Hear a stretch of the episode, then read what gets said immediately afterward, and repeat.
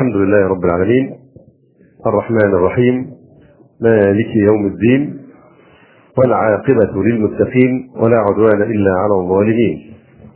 وأشهد أن لا إله إلا الله وحده لا شريك له. وأشهد أن محمدا عبده ورسوله. اللهم صل على محمد وعلى آل محمد كما صليت على آل إبراهيم إنك حميد مجيد. اللهم بارك على محمد وعلى آل محمد كما باركت على آل إبراهيم إنك حميد مجيد. أما بعد فإن أصدق الحديث كتاب الله وأحسن الهدي هدي محمد صلى الله عليه وسلم وشر الأمور محدثاتها وكل محدثة بدعة وكل بدعة ضلالة وكل ضلالة في النار. ثم أما بعد فاستكمالا لما شرعنا فيه من الكلام على ظاهرة العبث بمصادر التلقي. أو العبث بالمرجعية الإسلامية. تكلمنا في قضية خوارق العادات وبينا دلالات خوارق العادات على اختلاف أنواعها. فامتدادا لهذا الكلام نتكلم على مظهر آخر من مظاهر العبث بمصادر التلقي. فلم يعد الأمر عند المبتدعة وفي مقدمتهم الصوفية لم يعد يقتصر كما ينبغي أن يكون على القرآن والسنة والإجماع والقياس إلى آخره. وإنما أضافوا إليه أدلة أثبتوا لها حجية مع أنها لم ينزل الله سبحانه وتعالى بها من سلطان ثم إنهم أعطوها المصداقية والحجية بما يفوق أحيانا أدلة الشرع الشريف حتى أنهم أجازوا الخروج عن شريعة محمد صلى الله عليه وسلم وهو ما سموه الظاهر وجعلوا لأنفسهم شريعة خاصة بهم وهي ما سموه الحقيقة.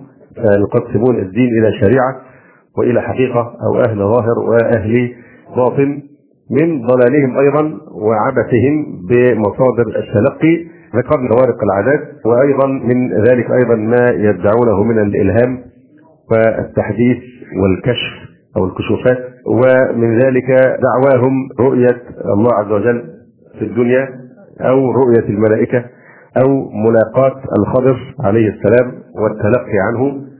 أو مقابلة النبي صلى الله عليه وسلم في حال اليقظة والتلقي عنه أيضا ومن مصادرهم أيضا التي يعتمدون عليها وهذا شائع جدا بين كثير من الناس بصورة أو بأخرى وهو إعطاء المنامات قوة الحجة الشرعية والاعتماد على المنامات في إثبات الأحكام أحيانا بل في اتخاذ المواقف. فربما نجد كثيرا من الناس تسيرهم المنامات.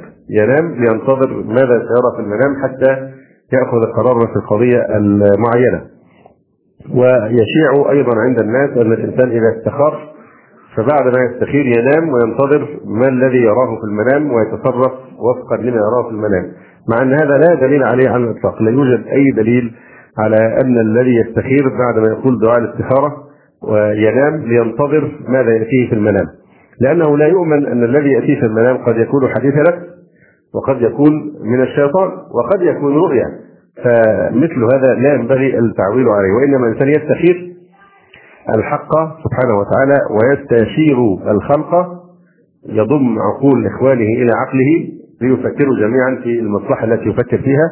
ثم يشرع في الأمر فإن قدر ويسر فيكون خيرا. وإلا إنه يغلق في وجهه وتسد إليه المنافذ فهذا تكون علامة أنه ليس بخير. وسد المنافذ وتوقف هذا الفعل الذي يسعى فيه لا يكون عن طريق السلبية لأن السلبية لا يعجز عنها أحد.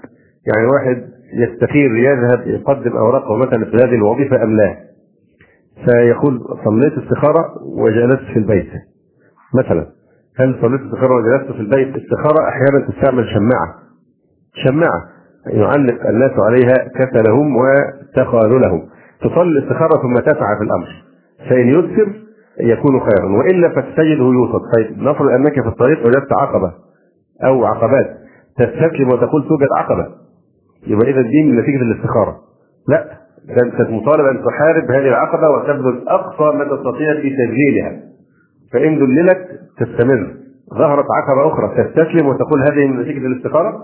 كما أقول يعني السلبية لا يعجز عنها أحد. كل الناس قادرون على السلبية لكن الإيجابية ومواجهة المصاعب هذه هي التي تميز الإنسان يعني ذي الهمة من الإنسان القابل الهمة.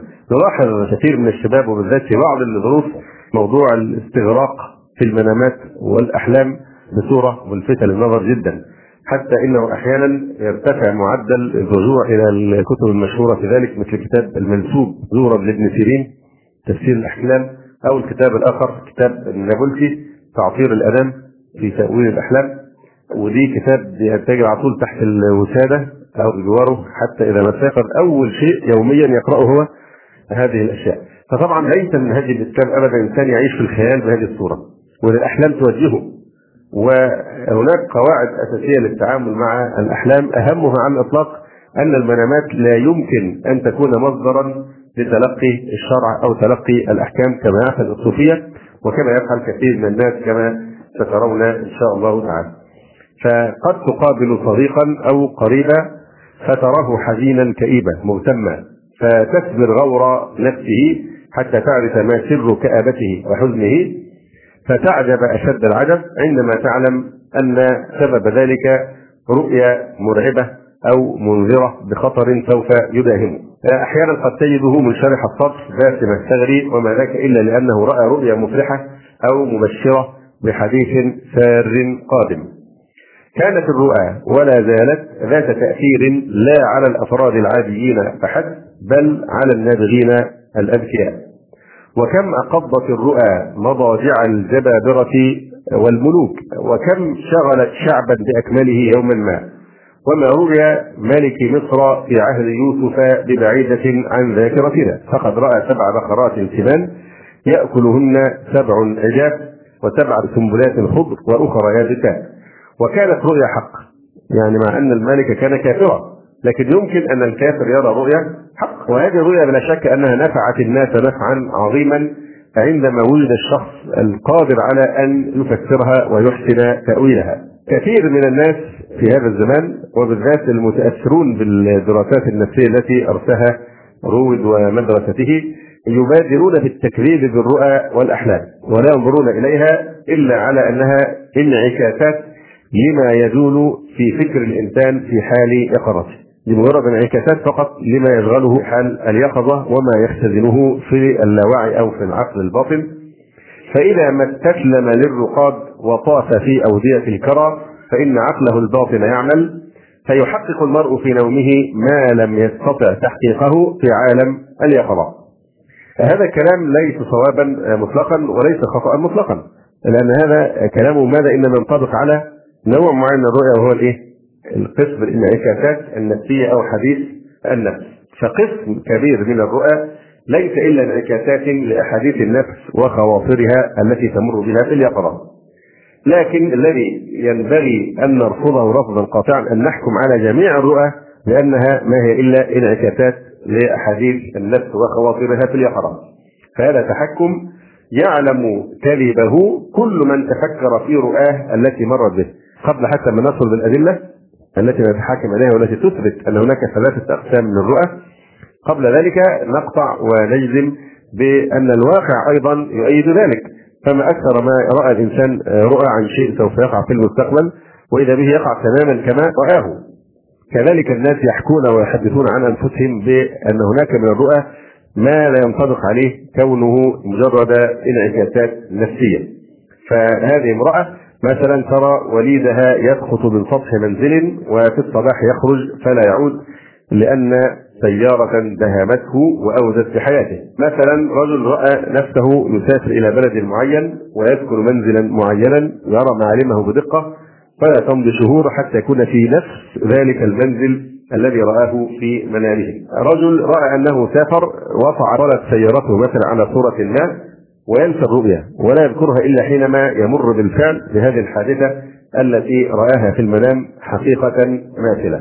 رأى محمد أسد الذي كان يهوديا نمساويا كان يدعى ليوبولد رايس ثم تسمى بمحمد أسد وأسلم وكان قد رأى في كفره قبل إسلامه رؤيا طويلة جدا وقام من منامه وسجلها ثم تحققت بعد ذلك على الرغم من طولها وكثرة أحداثها تماما كما رآها إذا ليست كل الرؤى انعكاسات لأحاديث النفس وخواطرها وهواجسها بل الأمر أعمق من ذلك. والإنسان لا يطيق عقله وفكره أن يصل إلى أعماق وأسرار وأغوار نفسه لأن النفس البشرية فيها مجاهيل يعجز الإنسان عن الإحاطة بها على الرغم من أن هذه النفس هي أقرب الأمور إليه.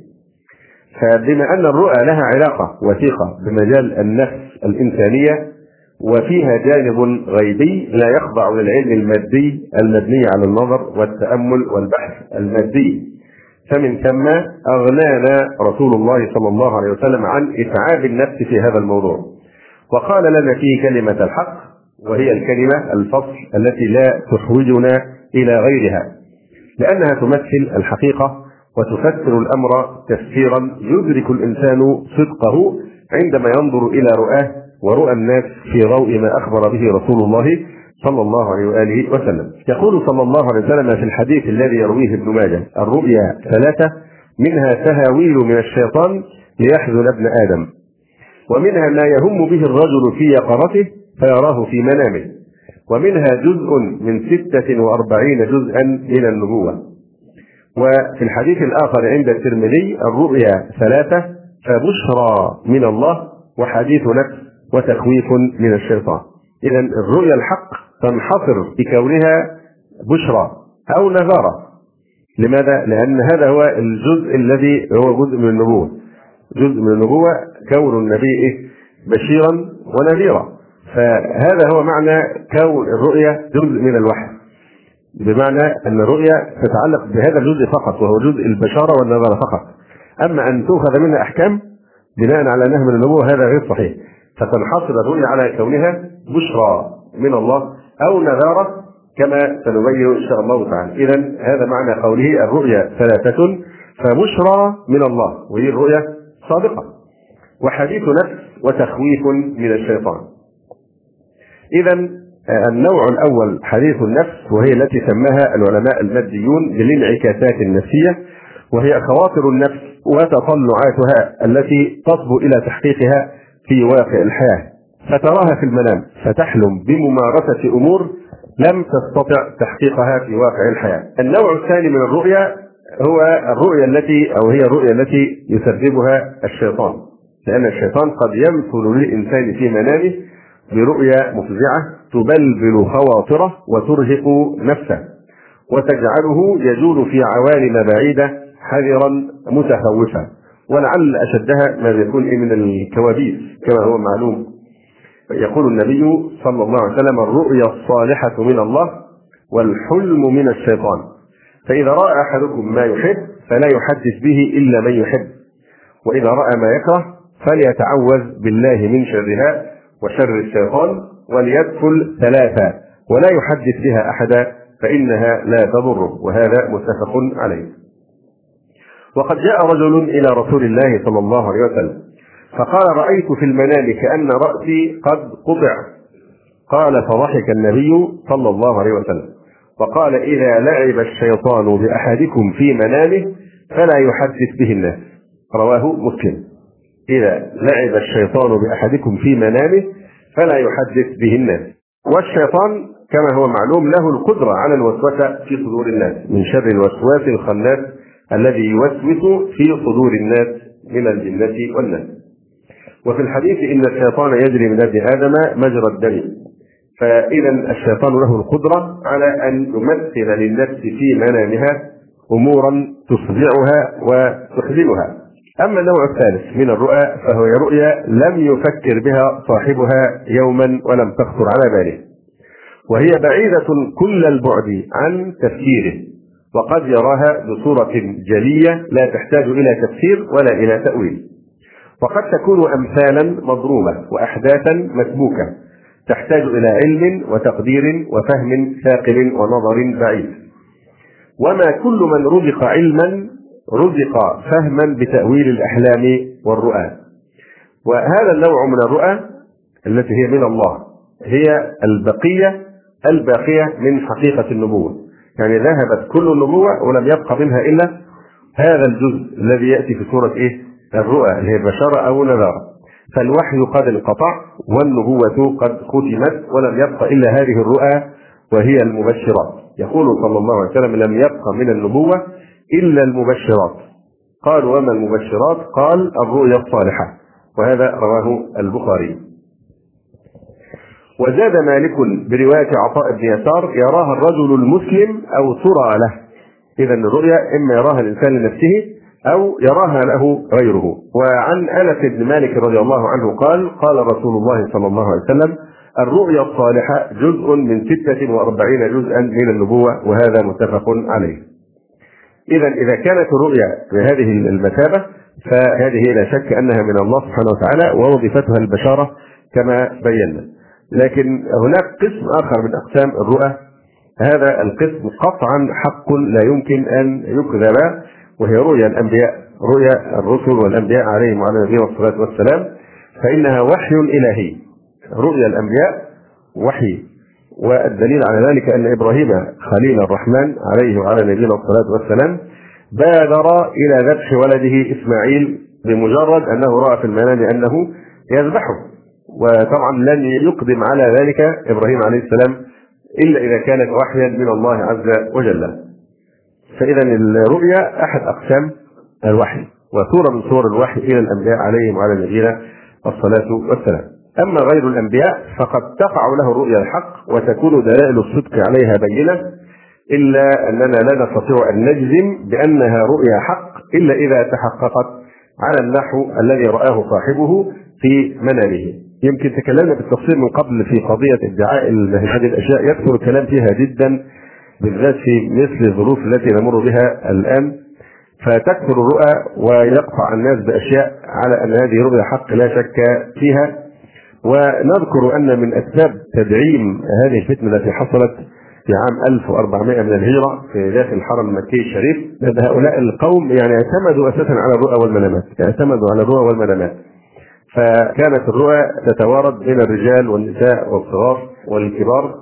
كلها تؤكد أن هذا الشخص مهديهم المسمى محمد ابن عبد الله القحطاني هو المهدي المنتظر الذي بشر به رسول الله صلى الله عليه وآله وسلم. ودلوا بكلام الحافظ ابن حجر رحمه الله تعالى في كلامه على قضية ليلة القدر وقول الرسول عليه السلام أرى رؤياكم قد تواطأت على أنها ليلة إيه؟ السابع والعشرين إلى آخره. فقال إن هذا استدلال بإيه؟ بتواتر الرؤى وتواطؤها طيب هاتوا ناس مثل الصحابة نقول فيهم مثل ذلك أرى رؤياكم قد تواطأت ومن في صفائه وإيمانه ويقينه مثل الصحابة رضي الله تعالى عنهم إذا تواطأت رؤاهم وهم أشرف أولياء الله على الإطلاق رضي الله تعالى عنهم أما هذا التواطؤ في حد ذاته فاعتدنا في الفتن أن تكثر هذه الأشياء والناس تحكي وينشغل فيرى ينام ويرى يعني مثل هذه الرؤى ثم يحدث بها تدعيما لما يعني اقتنع به. طبعا نحن الآن نقطع أن هذه الرؤى التي زعم أنها تواطأت على أن فلانا هو المهدي أنها كانت كاذبة. وأنها كانت من الشيطان يزين لهم الإقدام على هذه يعني الفتنة العظمى. لماذا؟ لأنه لو كان هو المهدي لما قتل. لأن المهدي الحقيقي إيه؟ ويمكث في الأرض سبع سنين. يحكم سبع سنين. لذلك يعني كان ينبغي في مثل هذه الفتنة أن هؤلاء القوم بدل سفك الدماء وتعطيل الصلاة في الحرم والفتن التي حصلت كان يجعلوه هو المهدي ده يطلع فوق سطح الحرم. فإذا قتل يبقى مش هو المهدي وتنتهي المشكلة. والدليل على هذا أن الرسول عليه السلام حينما تكلم في شأن ابن صياد والصحابة رضي الله تعالى عنهم خاضوا في هذا الأمر وشكوا أن ابن صياد هو المسيح الدجال قال لهم إن يكن هو فلن تسلطوا عليه. إن كان هو المسيح الدجال فلن تسلطوا عليه. هذا أمر كوني قدري. واقع واقع لا محل. واضح. فالشاهد يعني من الكلام هذا كان حصاد الانغماس والانهماك في الرؤى وبالذات في مثل هذه الظروف التي يعني فيها الفتن الكثيرة. طبعا لو كان الرسول عليه الصلاة والسلام حيا بين اظهرنا لميز لنا الرؤيا الحق من الرؤيا يعني الباطلة. لكن الرسول عليه السلام أفضى إلى ربه وانتقل إلى الرفيق الأعلى صلى الله عليه وآله وسلم.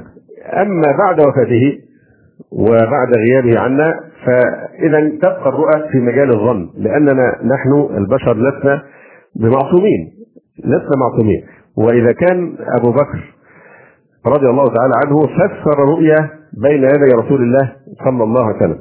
فقال له الرسول عليه السلام أصبت بعضا وأخطأت بعضا. فإذا كان أبو بكر وهو أشرف أولياء الله على الإطلاق أعظم أولياء الله على الإطلاق وهو الرجل الثاني بعد الأنبياء عليهم السلام في قربه من الله سبحانه وتعالى وصلاحه وولايته. فكيف بغير أبي بكر؟ ومع ذلك قال أخطأت بعضا وأصبت بعضا. واضح. فإذا غيره أولى أن يخطئ وأن يكون تأويله في مقام يعني آه، الظن إذا بما أننا لسنا معصومين فإن الرؤى تبقى في مجال الظن ولا ترقى إلى اليقين والجزم ما لم تتمثل في واقع مشهود وعند ذلك يوافق الواقع الخبر. فإذا آه، من يضمن لنا الا نقع في الخطأ؟ وقد وقع فيه أبو بكر. آه، قال له الرسول عليه السلام أصبت بعضا وأخطأت بعضا. ومن يضمن لنا أن نصيب كبد الحقيقة. سوف نشرع الآن في بيان صور من صور الغلو في التعامل مع يعني الرؤى لكن أشنع ما تستغل فيه الرؤى هو إراقة الدماء. إن واحد يقتل غيره لأنه رأى في المنام أنه يقتله. وهذا ما حصل في كثير من الوقائع فقد حكى الحسن ابن قحطبة. قال استؤذن لشريك على آه، شريك ابن عبد الله القاضي معروف آه، على المهدي. آه، استؤذن لشريك القاضي على المهدي وأنا حاضر. فلما دخل شريك القاضي فالمهدي وخليفة المهدي قال علي بالسيف. أول ما دخل شريك علي بالسيف احذر قال الحسن فاستقبلتني رعدة لم أملكها. ارتعد. ودخل شريك فسلم. فانتضى المهدي السيف. أخرج السيف من الغل واستعد ليقتله به. وقال لا سلم الله عليك يا فاسق. فقال شريك يا أمير المؤمنين إن للفاسق علامات يعرف بها شرب الخمور وسماع المعازف وارتكاب المحظورات. فعلى أي ذلك وجدتني قال قتلني الله إن لم أقتلك. قال ولم ذلك يا أمير المؤمنين؟ ودمي حرام عليك. قال لأني رأيت في المنام. كأني مقبل عليك أكلمك وأنت تكلمني من قفاك. فأرسلت إلى المعبر فسألته عنها. فقال هذا رجل يطأ بساطك وهو يسر خلافك. يطأ بساطك يحضر مجلسك لكن هو في قلبه يسر إيه؟ خلافك. فقال شريك يا أمير المؤمنين إن رؤياك ليست رؤيا يوسف بن يعقوب عليهما السلام وإن دماء المسلمين لا تسفك بالأحلام. فنكس المهدي رأسه وأشار إليه بيده أن اخرج. فانصرف. قال الحسن فقمت فلحقته فقال أما رأيت صاحبك وما أراد أن يصنع؟ فقلت اسكت لله أبوك ما ظننت أني أعيش حتى أرى مثلك. يعني في ذكائه وحسن تصرفه ومحاورته ل يعني المهدي. فالشاهد هنا أن هذا الفقيه القاضي رد على المهدي أبلغ رد حينما قال له يا أمير المؤمنين إن رؤياك ليست رؤيا يوسف ابن يعقوب عليهما السلام وإن دماء المسلمين لا تسفك بالاحلام من ذلك أيضا أن الراوي لا يطعن فيه بمجرد منام. فقد روى ابن عساكر في تاريخ دمشق بإسناده عن أحمد بن محمد بن رشدين أن بعضهم رأى الشافعي في المنام فقال له كذب علي يونس ابن عبد الأعلى في حديث الجندي. ما هذا من حديثي ولا حدثت به. ما هذا من حديثي ولا حدثت به. علق الحافظ ابن كثير في الفتن والملاحم على هذه المنام. قائلا يونس ابن عبد الأعلى من الثقات لا يطعن فيه بمجرد منام. ليس هذا مصدر من مصادر الايه العلم يعني. كالعادة يعني الناس ينشغلون بقضية معينة من القضايا فتجد كأن مصنع بينتج أحلام على طول تتعلق بهذا الإيه الموضوع. ففي وقت من الأوقات تضايق الناس من وجود حاكم من الحكام واصبحوا يتحدثون عن أمراضه وقرب وفاته. فإذا بكثير منهم يرى في المنام أنه سيموت في شهر كذا أو قبل شهر كذا ثم يؤولها لهم واحد ممن على شاكلتهم فيجزمون أنه لا يصلي العيد مع المسلمين ويؤكدون بأن هذه الرؤى تواطأت ويجيبوا كلام بقى إيه الحافظ أو العلماء في رؤيا ليلة القدر ولا تواطأت إلى آخره. جواب على هذا هاتوا قلوبا مثل قلوب الصحابة ثم قولوا تواطأت. فكانوا يؤكدون أن هذه الرؤى تواطأت وأنه لا يمكن تكذيبها أو جحدها ولا يمكن التشكيك في حصولها. فما الذي حدث؟ لقد صلى هذا الطاغية العيد وأعيادا أخرى بعده. وآخرون ثقل عليهم ما يعانيه المسلمون من اليهود فطاشت نفوسهم إلى أحلام. رأوا فيها أن معارك واجتياحات يهودية لبلدان المسلمين سوف تحصل في عام كذا وكذا. وبدأوا يضعون الخطط والاستراتيجيات والتوقعات لمواجهة هذا العدوان في هذا التاريخ. طبعا ليس المقصود عمدا بالاستعداد للأعداء لكن المقصود تحديد وقت معين بناء فقط على يعني منامات. وكم من رؤى يقظة أو منام بالغ في تقديرها الإنسان وهو يعلم أنها من حديث النفس أو تلبيسات الشيطان فجرته إلى مهاوي ضارة. أيضا مما أثر عن السلف قولهم إن الرؤيا تسر ولا تغر. يعني الإنسان مهما رأى من المنازل زي ما تكلمنا في خوارق العادات كان الصالحون لا يركنون إلى الخوارق. لا يركنون ويخشون أن تكون من الشيطان. مش يقول يا دي علامه أنا أصبحت ولي من أولياء الله وهذه كرامة. إلى آخره كما حكينا. لا. كذلك في الرؤى الإنسان يكون حريصا ولا يترك الشيطان يلبس عليه. فعن المروذي قال أدخلت إبراهيم الحصري على أبي عبد الله وهو الإمام أحمد. وكان رجلا صالحا. فقال إن أمي رأت لك مناما هو كذا وكذا وذكر في الجنة. يعني أنها رأت الإمام أحمد في الجنة.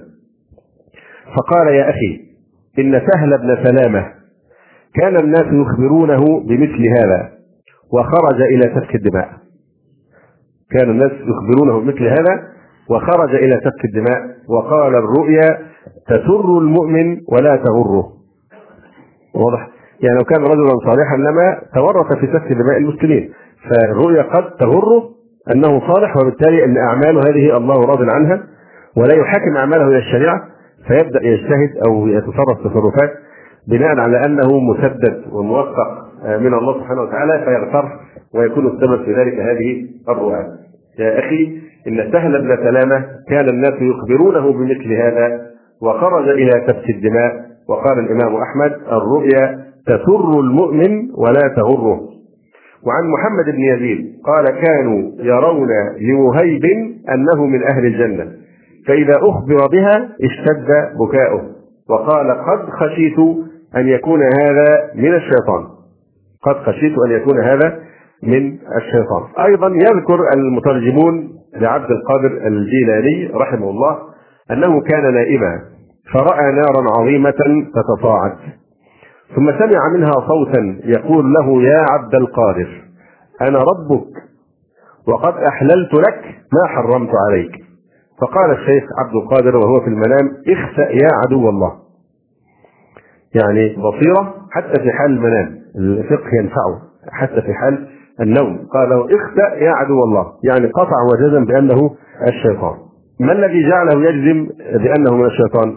لأنه قال له أنا ربك وقد أحللت لك ما حرمت عليك. طبعا الحرام لا يمكن أن ينقلب إلى حلال أبدا كما أن النجاة لا تنقلب إلى طهارة أبدا فلا يتحول المحرم بشريعة الله إلى حلال لأن رجل رأى في النوم من يحله له.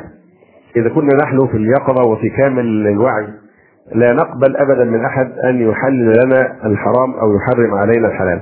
فكيف نقبل ذلك في النوم وعقولنا غائبة لا نعي ما حولنا وقلم التكليف مرفوع عنا فالاشتغال بالرؤى بهذه الصورة هو شأن الفارغين العابثين الذين فقدوا العلم الصحيح والتوجيه السليم فانصرفوا إلى تلك الخرافات يروون بها ظمأهم وحاجتهم إلى هذه الأشياء. إذا ليس من الواجب أن ننتظر حتى تحدث مثل هذه الأشياء ومثل هذه الأنواع من الرؤى حتى نبين كذبها ولكن الصحيح هو أن نسبق الأحداث وأن تبذل يعني الجهود لملء عقل الرجال والنساء بالذات بالعلم الصحيح والعاطفة الرشيدة. فالوقاية خير من العلاج حتى إذا يتسلحهم بالأصول والقواعد التي يميزون بها هذه الأشياء ويعرفون كيف يتعاملون مع هذه المنامات. من الملاحظ أن بعض القصاص والوعاظ يسردون كثيرا من الأحلام في أحاديثه في سياق الترغيب والترهيب. ولا شك أن المبالغة في موضوع الرؤى ناتج عن قلة العلم بالنصوص الشرعية وهو مظهر من مظاهر الفراغ الفكري والعاطفي لدى ذلك المتحدث. لا يترك احاديث الرسول عليه السلام يترك الآيات القرآن الكريم ويترك هذه الكنوز ويظل يقيم الخطبة بكاملها على رؤى منامية. أحد المساجين كتب قصيدة يصف فيها حاله وحال أصحابه داخل السجن. وطبعا داخل السجن دي معمل تفريغ للرؤى.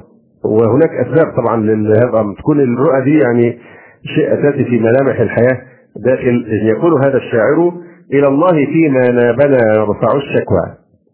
ففي يده كشف الضرورة والبلوى. خرجنا من الدنيا وإنا لأهلها. فلسنا من الأموات فيها ولا الأحياء. إذا جاءنا السجان يوما لحاجة فرحنا وقلنا جاء هذا من الدنيا. ونفرح بالرؤيا فجل حديثنا إذا نحن أصبحنا الحديث عن الرؤيا. فإن حسنت لم تأت عجلا وأبطأت وإن قبحت لم تحتبس وأتت عجلا. إذا هذا إيه؟ أول وظيفة في الصباح يمارسونها هي انت رايت إيه هذه الليلة ويظلون يعني يتجاولون الحديث في مثل هذه الأشياء.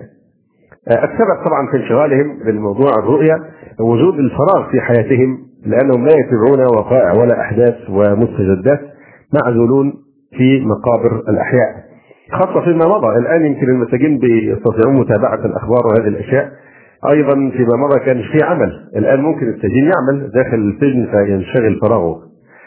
أيضا في حالة الكرب يكون المنفذ الوحيد أمامه لكي يتلقى ما يبشره بالفرج هو الايه؟ الرؤيا تشعره بقرب يعني خلاصه. وده يعني لو الواحد قصة يوسف عليه السلام ما هي كانت في الايه؟ في السجن قصة صاحبي السجن. يا صاحبي السجن. واضح؟ مش معنى كده إن إحنا نقول إن الرؤى دي بنحكم عليها كلها إنها من الشياطين أو حديث النفس لا. ممكن تكون من إيه؟ أيضا رؤيا حق يعني ففي قصة يوسف وصاحبيه ما يشير إلى أن السجين تحدث له الرؤيا ويتحدث عنها أكثر من غيره. خاصة وهو يعلم أن الأبواب كلها قد أغلقت فيلجأ إلى الله ويصدق معه فيحدث له من صفاء النفس والقلب ما لا يحدث في غير سجنه.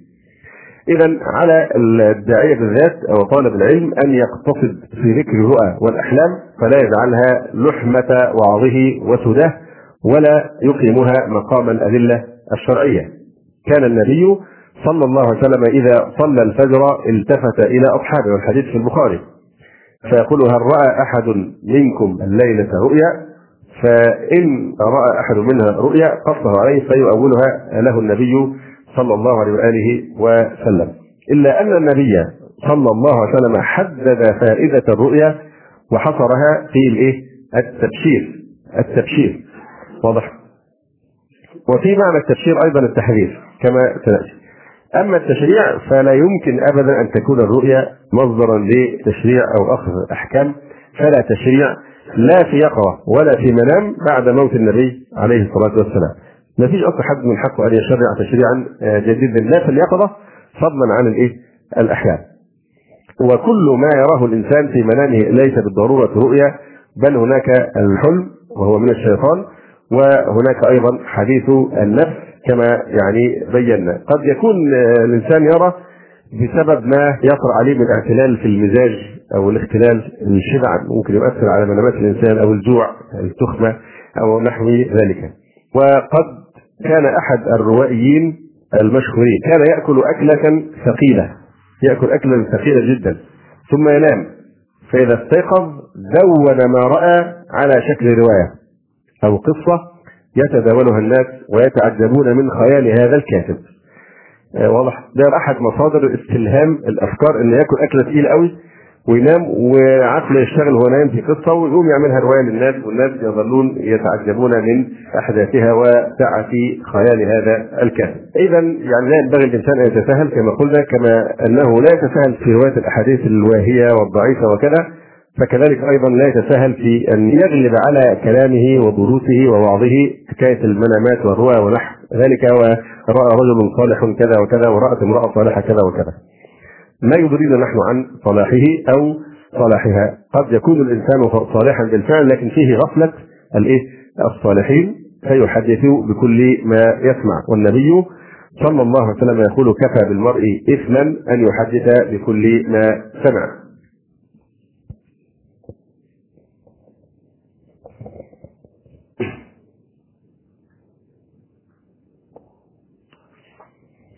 آه، من أخطر ما استخدمت فيه الرؤيا وده أخطر حتى من موضوع سفك الدماء آه، تسخير المنامات لخدمة الضلالات والبدع والمنكرات. فكم آه، تسببت الرؤيا في إحداث تحولات تاريخية. واضح؟ وكم تسببت بعض هذه المنامات. طبعا لا تكون رؤيا هذه بتكون من الشياطين طبعا. في الترويج لكتاب مثلا مشحون بالكذب على رسول الله صلى الله عليه وسلم أو الضلال أو الكفر المبين.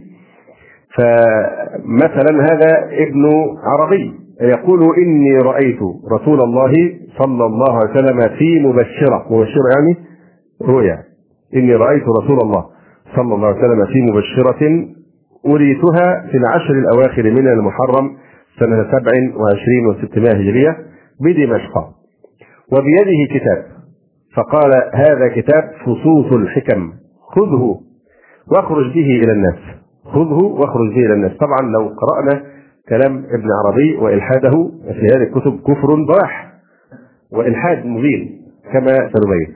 فانظر كيف تمرر هذه الضلالات وهذه الكفريات بمجرد أن ينسبها إلى الرسول عليه السلام حتى لو كان رأى ذلك فهذا من الشيطان لاننا لا نحكم يعني هو مش نوع من الإرهاب اللي يقول ده الرسول عليه السلام جالس في المنام وقال لي خذ كتاب فصوص الحكم واخرج به الناس. لا إحنا ننظر في الكتاب اولا وننظر وجدناه يهدم شرع الله وجدناه يقدح في التوحيد ففي هذه الحالة نعلم أن هذا من الشيطان ولا يمكن أن يكون من الله سبحانه وتعالى. كذلك أيضا ذكر ابن الفارض أنه كان يتلقى الأوامر من النبي صلى الله عليه وسلم بتسمية قصائده التي ينشئها. ومن ذلك أنه رأى رسول الله صلى الله عليه وسلم في المنام فسأله أي النبي صلى الله عليه وسلم عن قصيدته التائية الكبرى. بما سماها؟ فأجابه ابن الفارض بأنه سماها لوائح الجنان وروائح الجنان. فقال له النبي صلى الله عليه وسلم لا بل سميها نظم السلوك.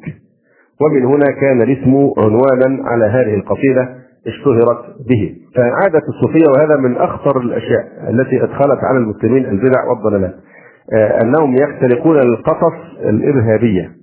قصص إرهابية يعني إرهاب فكري عن طريق اختلاف القصص والمنامات حتى يرهبوا الناس من مخالفتهم أو الإنكار عليهم. وده أسلوب أهل الباطل. كما قال قوم نوح لنوح عليه السلام ما نراك إلا اعتراك بعض آلهتنا بسوء وكانوا يعني يوهمونه اياك تقرب كما يحصل الآن. اوعى تتكلم على الأولياء أو الأضرحة في المساجد لحسن يؤذوك يفعلون بك كذا. طبعا في هذه الحالة المفروض إن الإنسان الذي عنده يتحداهم فكيدوني جميعا ثم لا تنظرون. ده وحدوا كل هؤلاء الآلهة وأولياءكم ولا تؤجلوني كيدوني بأسرع وقت إمعانا في بيان أنه على يقين أنه لن يضروه بشيء إلا بإذن الله تبارك وتعالى. فالشاهد أن هذا أسلوب من أساليب الصوفية بالذات وهو الإرهاب أو ترهيب الناس أنكم إذا أنكرتم فسوف يحصل لكم كذا وكذا. يقول النبهاني قال المناوي قال لي فقيه عصره شيخنا الرملي إن بعض المنكرين رأى أن القيامة قد قامت ونصبت أوان في غاية الكبر وأغلي فيها ماء يتطاير منه الشرف وجيء بجماعة ضبائر ضبائر ففقدوا فيه حتى تهر اللحم والعظم مجموعات مجموعات من الناس يلقون في هذه الأواني الكبيرة حتى يذوب اللحم وينفصل عن الإيه؟ يتسلقوا يعني فسلقوا فيه حتى تهرى اللحم والعظم. فقال ما هؤلاء؟ قال الذين ينكرون على ابن عربي وابن الفارض اللي ينكر على ابن عربي وابن الفارض هذا هو مصيره. لن أخرج طبعا عن الموضوع لأن هيطول جدا الكلام لو قعدنا نذكر مين ابن عربي ومين ابن الفارض وماذا يقولان لكن أجتزئ فقط بنقل يسير آه، ومختصر جدا. فمثلا هذا ابن الإيه؟ في نصوص الحكم يقول ابن عربي يقول فيحمدني وأحمده. بيتكلم عن الله سبحانه وتعالى. فيحمدني وأحمده ويعبدني وأعبده. ففي حال أقر به وفي الأعيان أجحده. وهو القائل إيه؟ أستغفر الله. حكاية الكفر ليست بكفر. لكن أقول لكم يعني شوفوا اللي بيقول لك المنامات ده في تخويف الناس اللي بينتخبوا ابن عربي وابن الفارس هو القائل إيه؟ العبد رب والرب عبد. ليت شعري مال المكلف. إن قلت عبد فذاك رب أو قلت رب فأنا يكلف. وحدة الوجود وهو القائل وما الكلب والخنزير إلا إلهنا. وما الله إلا راهب في كنيسة. ده كلام ابن عربي. يقول فيها أيضا في فصوص الحكم اللي هي بتدعي إن الرسول صلى الله عليه وسلم قال له خذ هذا الكتاب واخرج به إلى الناس. وتكلمنا في خوارق العادات إنه أيضا أو في الالهام هنتكلم بعدين قول لهم فصوص الايه الحكم وانه أخذها من روح المحفوظ مباشرة. فهذا الضلال المبين. يقول أيضا ابن عربي فلولاه ولولانا لما كان الذي كان وإنا عينه فاعلم. يعني نحن الله. وإن عينه فاعلم إذا ما قلت إنسانا. فلا تحجب بإنسان فقد أعطاك برهانا فكن حقا وكن خلقا تكن بالله رحمانا.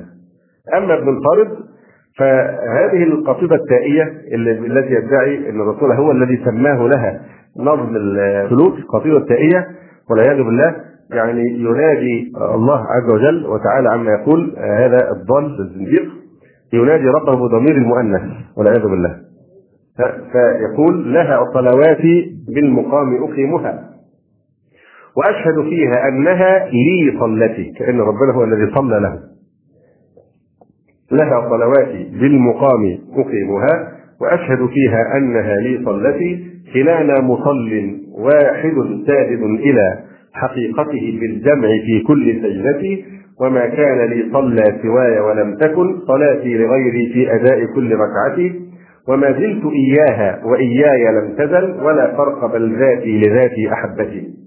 واضح؟ فيعني آه، كفر صراح.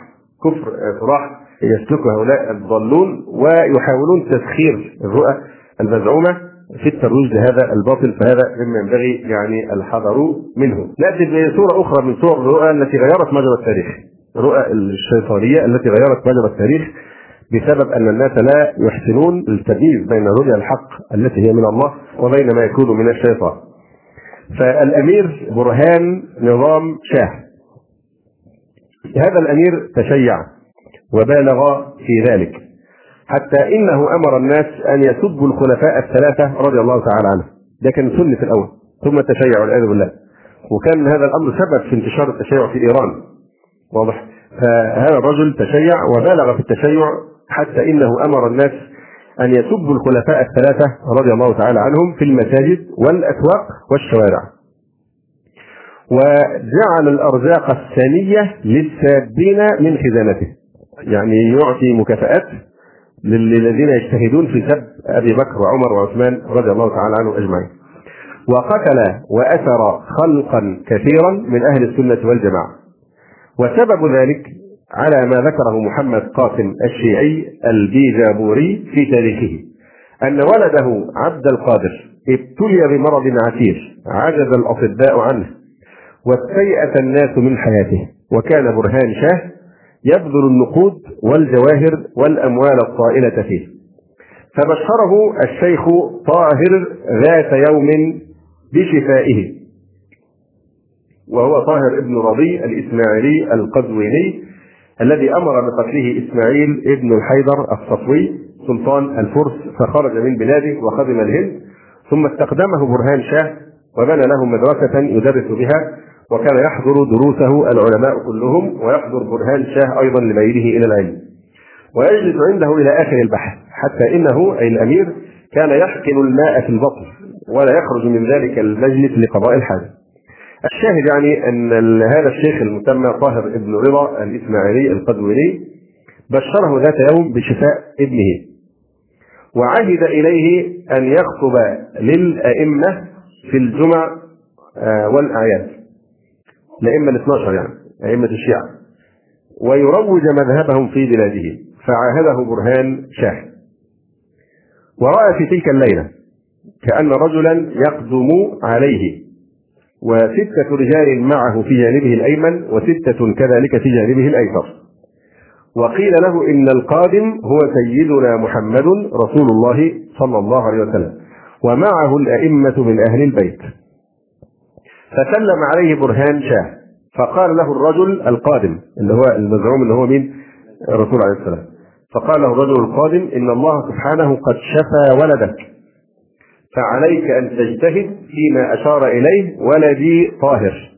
اللي هو الشيخ طاهر بن رضا الإسماعيلي هذا. عليك أن تجتهد في تنفيذ ما عرضه عليك إن هو يخطب للأئمة الاثني عشر يعني وفي الجمعة والأعياد ويروج مذهبهم مذهب الشيعة الرافضة في بلاده ان الله سبحانه قد شفى ولدك فعليك أن تجتهد فيما أشار إليه ولدي طاهر.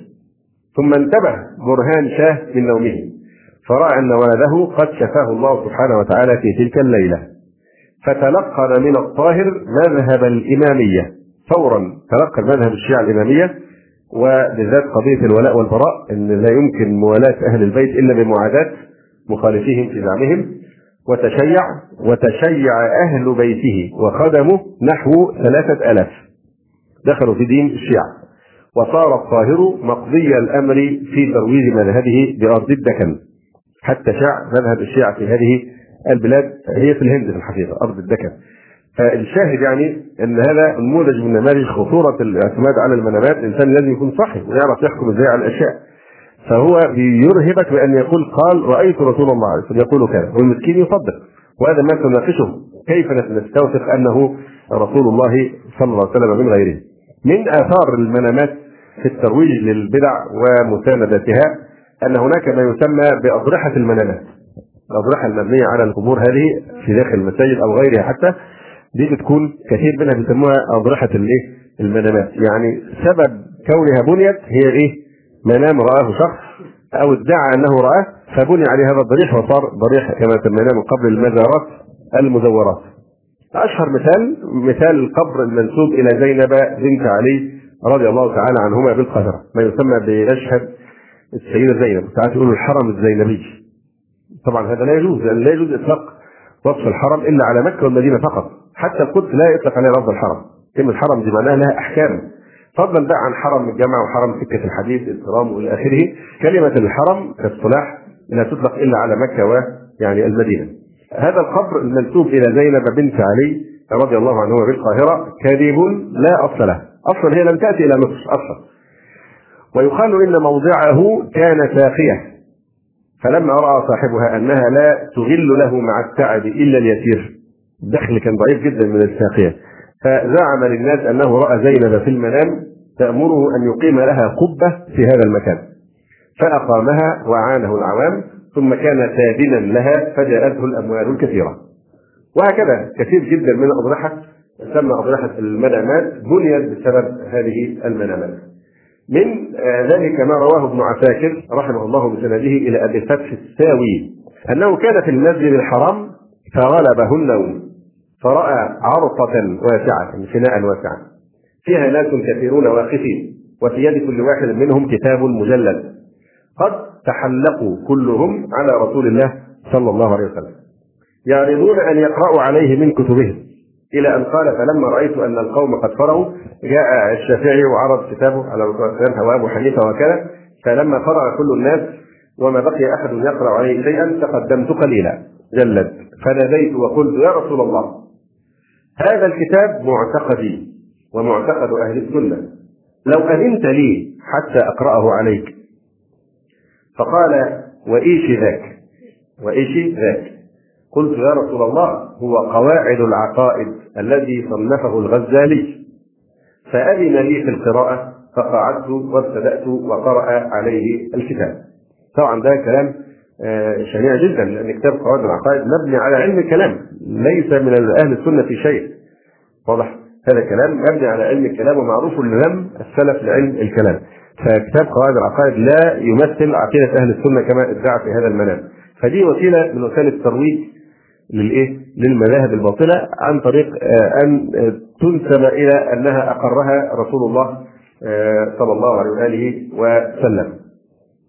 تكلمنا من قبل من مدة بعيدة يمكن كثير منكم لا يذكرون في سلسله محاضرات كانت بعنوان رحلة الإمام العائد. أبي حامد الغزالي رحمه الله تعالى. تكلمنا فيها عن عصا العيدروس.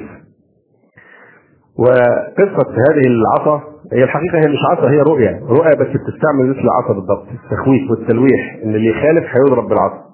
فهذه الرؤيه رؤى الشيخ عبد القادر العيدروس الذي ألف كتاب تعريف الأحياء بفضائل الإحياء. كان ينافع فيه عن كتاب إحياء علوم الدين للغزالي فكانت الرؤية دي بيستعملها كعصا يهدد بها كل من ينكر على أبي حامد الغزالي وعلى إحيائه. وده أسلوب الإرهابي المعروف للصوفية وأمثالهم في الترويج لبدعهم ويعني ضلالهم. فذكر اليافعي هذا يقوله العيدروس. وطبعا كتاب الإحياء يعني كتاب سيء للغاية.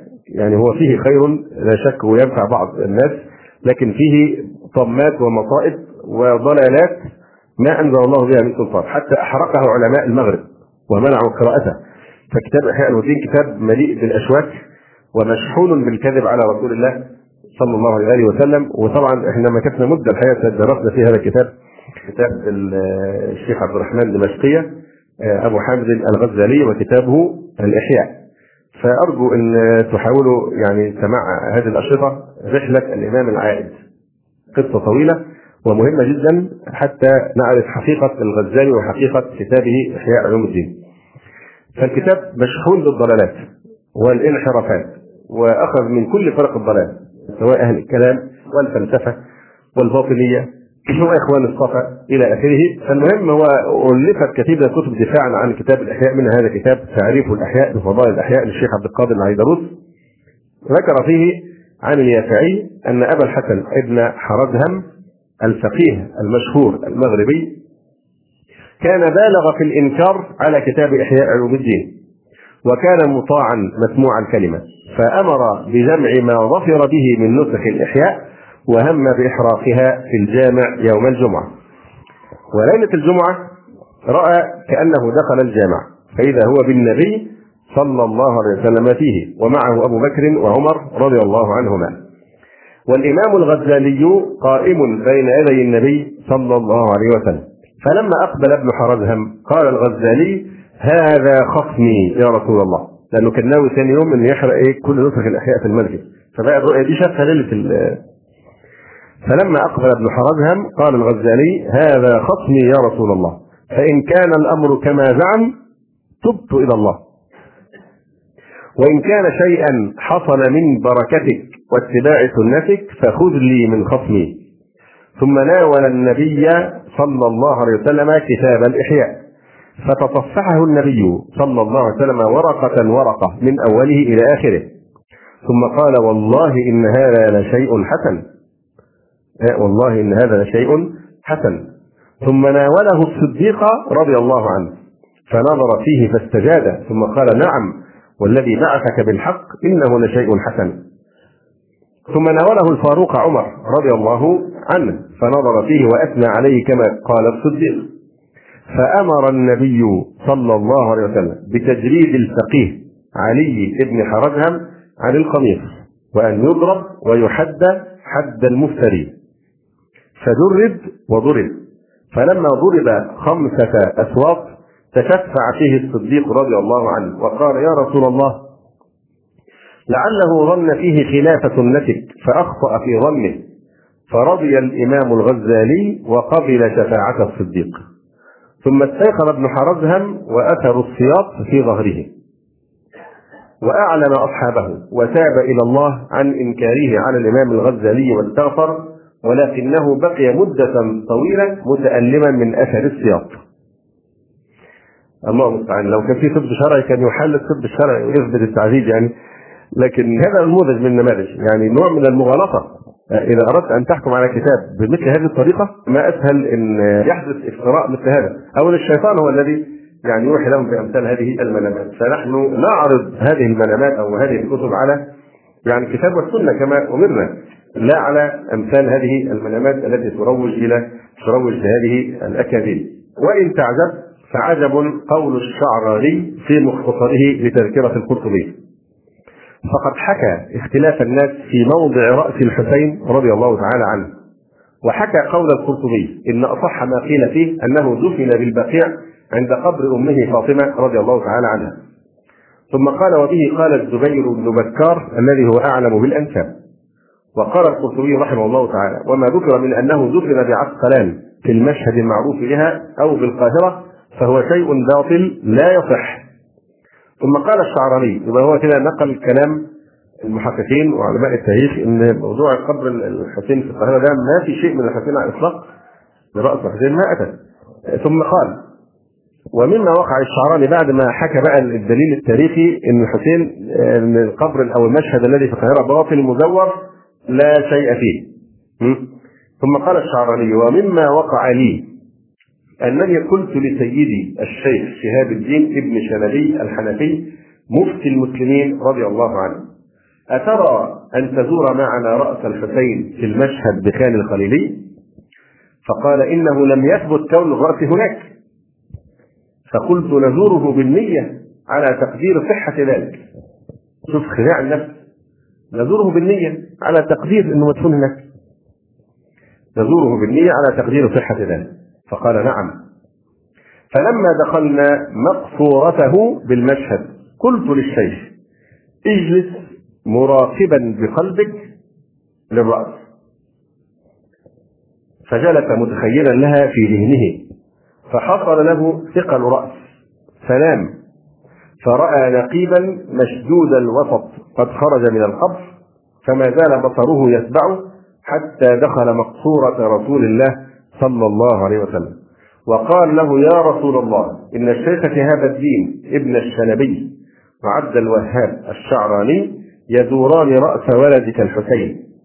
فقال صلى الله عليه وسلم تقبل الله منهما. آه انتهى انتهت الرؤيا. فاستيقظ الشيخ شهاب الدين وتواجد تراقب يعني حتى وقعت عمامته من فوق رأسه. وقال آمنت وصدقت بأن الرأس هنا. وحكى الواقع. ولم يزل يزوره حتى مات. فزر يا أخي هذا المشهد بالنية الصالحة إن لم يكن عندك كشف. إن لم تكن من أهل الكشف. وتروح بنفسك تتأكد. زره بالنية الصالحة. فقول الإمام القرطبي رحمه الله تعالى أن دفن الرأس في مصر باطل صحيح في أيام القرطبي. صحيح في أيام القرطبي. فإن الرأس إنما نقلها طلائع ابن رزيك بعد موت القرطبي فهم والله تعالى أعلم. ده كلام جماعة الشيعة دعوا إنه مش عارف راح طلائع ابن رزيك على حدود سيناء في الشرق وفرش الأرض مش عارف كم طن من المسك والعطور وكذا. وديباج وانتظروا الرأس الشريف لما جاء كلام طبعا.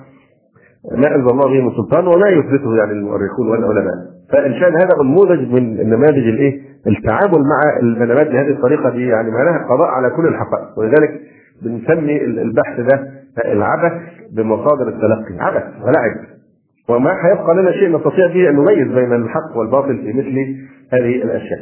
أيضا يحصل بين وقت واخر ودي مناسبة نتكلم فيها على هذا الموضوع بشيء من التفصيل.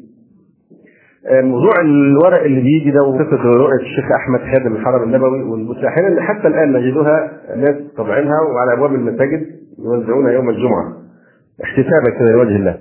نحكي قصة من القصص قصة فتاة مرضت مرضا شديدا اعيا الأطباء. وفي ذات ليلة بكت حتى داءها النوم وهي على تلك الحال. فرأت أم المؤمنين زينب. فوضعت في فمها شيئا من القطران وطلبت منها أن تكتب هذه الرواية ثلاث عشرة مرة. وتطلب من الناس أن يكتبوها. فلما استيقظت الفتاة وجدت نفسها قد شفيت من المرض تماما وقامت بكتابة الورقة ثلاث عشرة مرة ووزعتها. فحدث التالي السيناريو كلكم حافظينه أول ورقة وقعت في يد رجل فقير فكتبها ثلاث عشرة مرة ووزعها فجاءته أموال طائلة بعد ثلاثة عشر يوما. والورقة الثانية وقعت ده الترغيب ترهيب. الورقة الثانية وقعت في يد غني فمزقها فذهبت أمواله كلها بعد ثلاثة عشر يوما. والورقة الثالثة وقعت على رجل على رأس عمل كبير فسخر منها ففصل من العمل كملوا بعد ثلاثة عشر يوما فبيقول بقى في آخر الورقة فعليك أخي المسلم وأختي المسلمة أن تقوم بكتابة هذه الورقة وتوزيعها لتنالوا من الله كل ما تحبون في إرادته. طبعا هذا يذكرنا بوصية الخرافة وصية الشيخ أحمد التي تعاود الظهور مرة بعد أخرى بصورة مريبة في الحقيقة كذلك أيضا لها نظائر كثيرة في الحقيقة مثل هذه الخرافات يمارس من خلالها نوع من فعلا الإرهاب الفكري المدمر. أهم ما تتسم به هذه الأشياء أنك حذاري أن تستعمل عقلك. حذاري أن تحكم الكتاب والسنة وحذاري أن تناقش وإلا يصيبك ما أصاب هؤلاء واحذر أن تمزق تلك الورقة لئلا تفقد عملك أو تفقد مالك أو تفقد دينك كما يزعمون. فالوحي قد انتهى ولن يتنزل على أحد بعد النبي صلى الله عليه وسلم أي شيء. ومع ذلك نجد من يتجاسرون على تشريعات جديدة لم ترد في الوحي ويحذرون من يخالفها بالعقاب والعذاب ويبشرون من يفعلها بالتوفيق.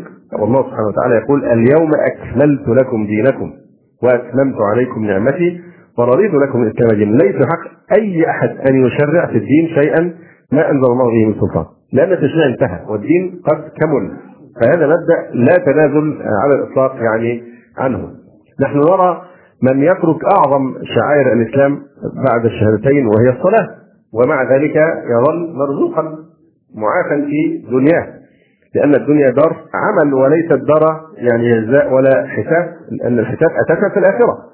بل قد نجد كفارا لا يؤمنون بالله ولا باليوم الآخر ومع ذلك يوسع الله عليهم في الرزق ويعطيهم من العلم المادي وأمور الدنيا الشيء الكثير. لماذا؟ لأن الدنيا دار بلاء والأخير هي دار الحساب والجزاء. فكيف يأتي من يستخف بعقولنا ويزعم أن من لم يفعل كذا أصابه بعد أيام معدودة كذا ومن فعله فإنه سوف يلقى ما يحب إلى آخره. يعني هذا الشيء المطلوب ده. ده إيه يعني من الأحكام الخمسة واجب ولا مباح ولا مستحب ولا إيه بالضبط؟ إنما هو بدعة وخرافة. لأن لو قلنا واجب أو مستحب ما دليلك على هذا؟ لابد له من دليل إذا كان يعني عبادة. هذه عبادة أم عمل دنيوي محض؟ إن كانت عبادة فهي مردودة. لأن الذي كتبها لم يكتبها ابتغاء وجه الله. كتبها خوفا من أن يفقد وظيفته أو تشل يده أو كذا أو كذا. وإنما يريد بها الدنيا. من كان يريد الحياة الدنيا وزينتها نوفي إليهم أعمالهم فيها وهم فيها لا ينقصون. أولئك الذين ليس لهم في الآخرة إلا النار وحبط ما صنعوا فيها وباطل ما كانوا يعملون. وإن كانت مسألة دنيوية محضة فهي أيضا مرفوضة. لأن هل هذه ليست من الأسباب الطبيعية للحصول على هذه الإنجازات. الذي يريد أن يحافظ على وظيفته ماذا يفعل؟ يبقى يروح في الميعاد ما يتأخرش لا يتغيب حتى لا يفصل يتقن عمله إلى آخره. هذه هي الوسيلة الإنسان يعني إيه يحافظ على وظيفته. كذلك الذي يريد حفظ المال أو حفظ الصحة. هناك أسباب طبيعية ومقبولة للمحافظة على هذه يعني النعم. وليس منها المواظبة على كتابة شيء معين مما يدعيه هؤلاء القوم. أيضا لم يفت الساسه الحقيقة استغلال موضوع الرؤى والمنامات لتحقيق مآربهم. من ذلك ما نشرته جريدة السياسة الكويتية تاريخ 12 يناير سنة 80 أن حسن السهامي زعم أنه رأى الرسول صلى الله عليه وسلم في الحلم وأن الرسول عليه الصلاة والسلام أمره بأن يسعى للصلح بين العرب واليهود. يعني الرسول جاله وأمره أنه يسعى للإصلاح بيننا وبين أولاد عمنا. صالحوا ولاد عمكم يعني ما تخصمهمش واضح يعني طبعا دي كان تمهيد لتصرفات الثلاث يعني في الصلح مع اليهود لعنهم الله وكان تمهيد للسفرة المشؤومة إلى القدس التي قام بها الثلاث تكون بداية رحلة الظلم والهوان والمآت التي نعانيها الآن. اتهامي هو الذي تفاوض مع موشي ديان ليمهد الطريق أمام سفر السادات إلى القدس. فكل الموضوع مبني على إيه؟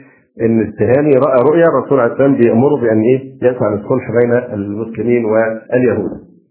أيضا تكتب مثل هذه الرؤى زعموا أن ثلاثة من كبار حاخامات اليهود رأوا في المنام من متصوفي اليهود كما يقولون رأوا في المنام في ليلة واحدة أن آخر معركة عظيمة على الأرض ستنشب في إبريل من سنة كذا. وهي التي ستبشر ببداية العصر الألفي السعيد الذي سيملك فيه المسيح الأرض. ورأوا في منامهم أن المعركة بين يأجوج ومأجوج تعجل في موضوع وقوع المذبحة النووية بين القوتين الكبيرتين. قالت تقارير أخرى إن المعركة الكبرى قد وقعت وإن المسيح سيصل بطريقة سلمية. إلى آخر الكلام يعني ما أريد أن أفصل فيه، لكن طبعا كل هذا من أجل إيه؟ تمهيد الناس للتقبل بفكرة يعني سياسية معينة أو تمهيد لأحداث يخطط لها اليهود في الخفاء الرؤيا لا تعد تشريعا كما قلنا ولا يمكن أن ينافى في القرآن والسنة بما تأتي به الرؤى. الرؤيا الصادقة ما هي إلا مبشر سار وقد تكون دعوة إلى الاستقامة وقد تكون تثبيتا على الحق وقد تنفر من الباطل. لكن الرؤيا لا يمكن أن تشرع شيئا جديدا. بشاره ونذاره لكن أن تشرع شيئا أو يؤخذ منها حكم فهذا ما لا يمكن. كان بعض الناس يواظب على بدعة لم يشرعها الله سبحانه وتعالى. فقد كان يقوم على القبور بعد أن يدفن أصحابها ليلقن الميت حجته ويعرفه بما يجيب به رسل ربه. هذا الرجل ناقشه بعض العلماء فكان الدليل على أن ما يفعله أمر مشروع أنه رأى في منامه كيف يفعل بالميت منذ نزع الروح إلى الدفن.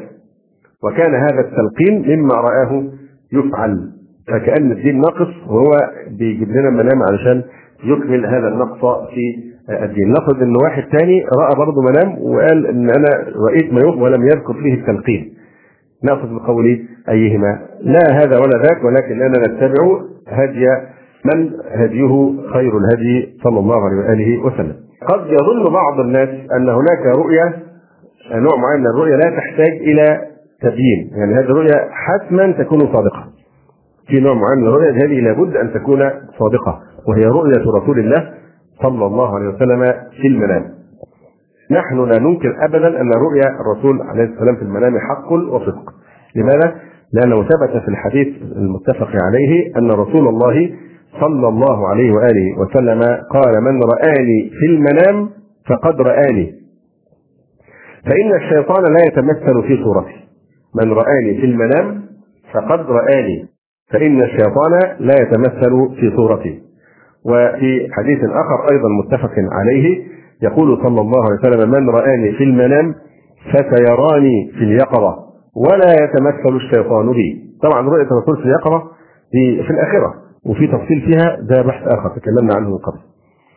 لكن ما معنى هذا الحديث؟ معناه أن رؤيا رسول الله صلى الله عليه وسلم تكون حقا إذا كانت الصورة المرئية له هي صورته الحقيقية التي كان عليها.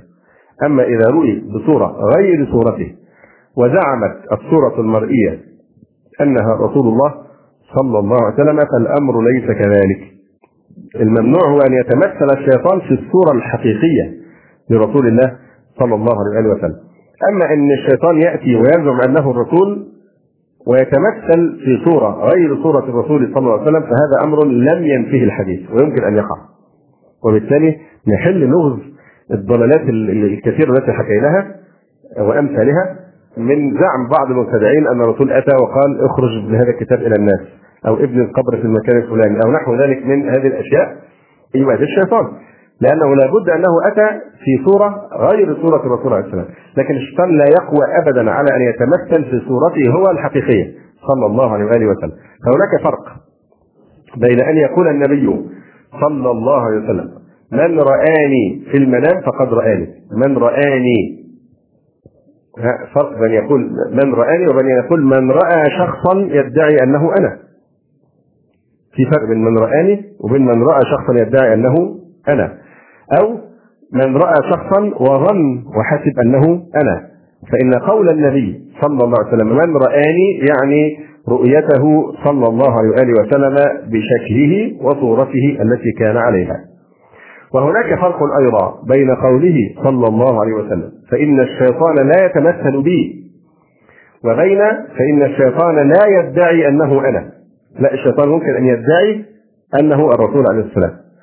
واضح؟ لكن هل الشيطان يستطيع أن يتمثل ويأتي في صورة الرسول عليه السلام الخلقية؟ هذا لا يمكن أن يقع أبدا. ففي فرق بين فإن الشيطان لا يتمثل به وبين فإن الشيطان لا يدعي أنه أنا لا الشيطان ممكن أن يدعي أنه هو الرسول عليه السلام لكن يأتي في صورة أخرى غير صورة الرسول عليه الصلاة والسلام.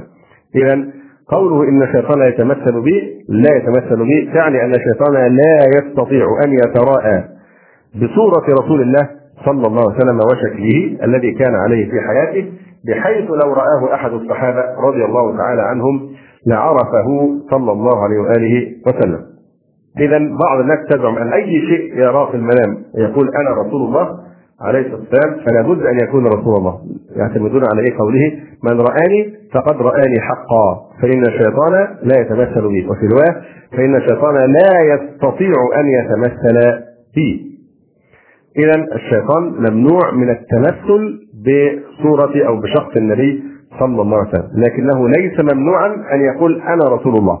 ويكون غير متمثل بصورة أخرى. ولذلك كان السلف الصالح كابن سيرين وابن عباس رضي الله عنهما إذا جاءهم رجل وقال رأيت رسول الله صلى الله عليه وسلم في المنام يدنونه منهم ويقولون صف لنا الذي رأيته فإن كان الوصف مطابقا لما علموه من صفة النبي صلى الله عليه وسلم قالوا رأيته وإن لم يكن كذلك قالوا لم تره.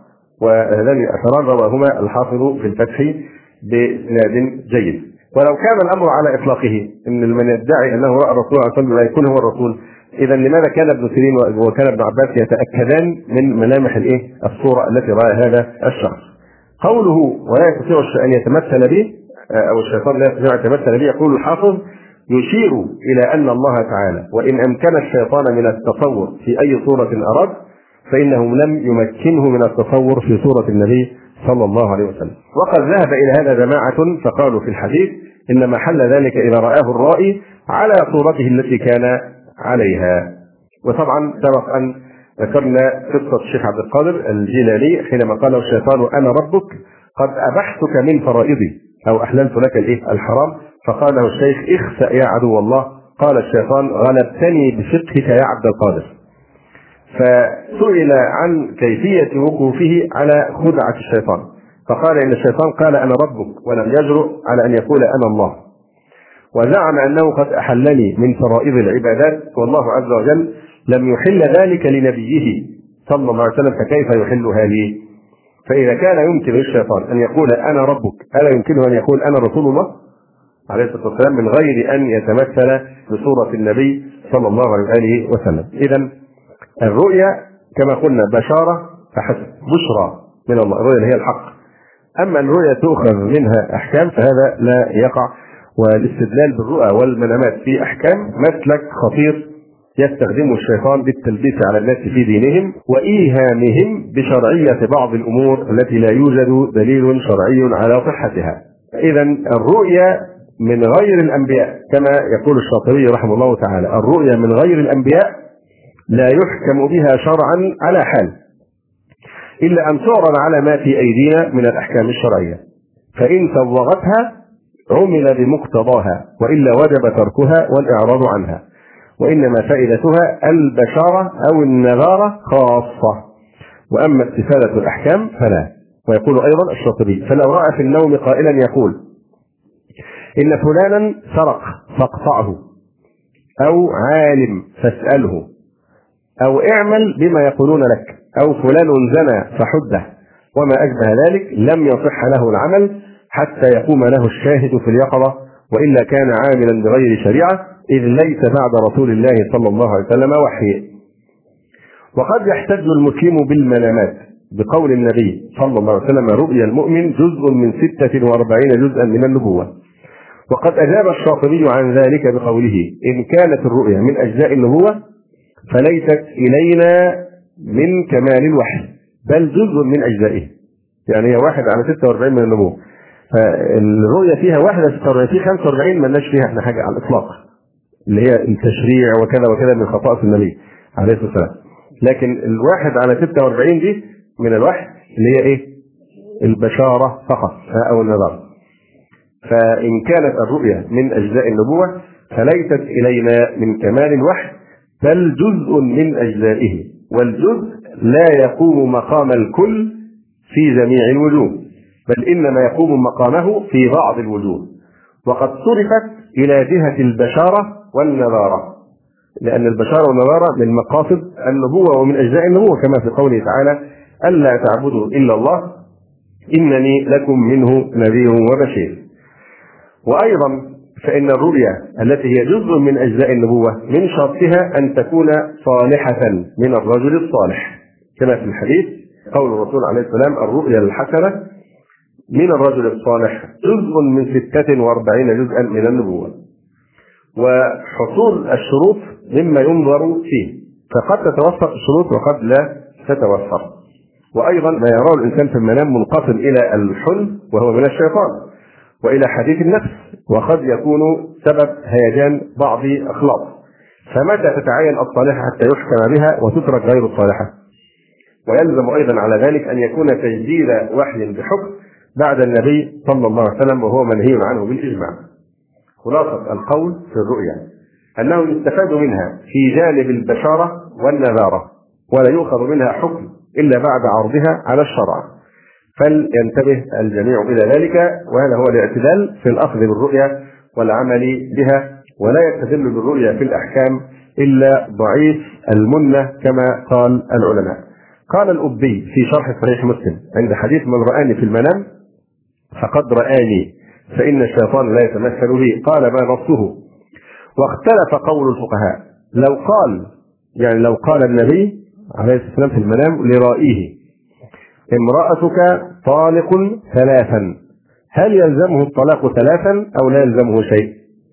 قال القرافي وهو أي عدم الطلاق هو الأظهر لأن إخباره في اليقظة مقدم على إخباره في النوم.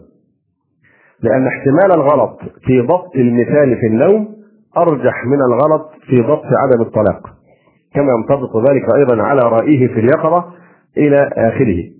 فما أخبر به الرسول صلى الله عليه وسلم في حياته الدنيوية مقدم على أي إخبار آخر إذ لا تشريع بعد ذلك. كان بعض الناس أيضا حكوا أن رجل رأى في المنام أن الرسول عليه السلام أتى فقال إن غدا هو أول رمضان فصمه وأمر المسلمين إيه؟ بصيامه. فذهب إلى القاضي وأبلغه فقال إن الذي رأيته في المنام قد قال في اليقظة صوموا لرؤيته وأفطروا لرؤيته. فنحن نأخذ ما قاله في اليقظة عليه الصلاة والسلام.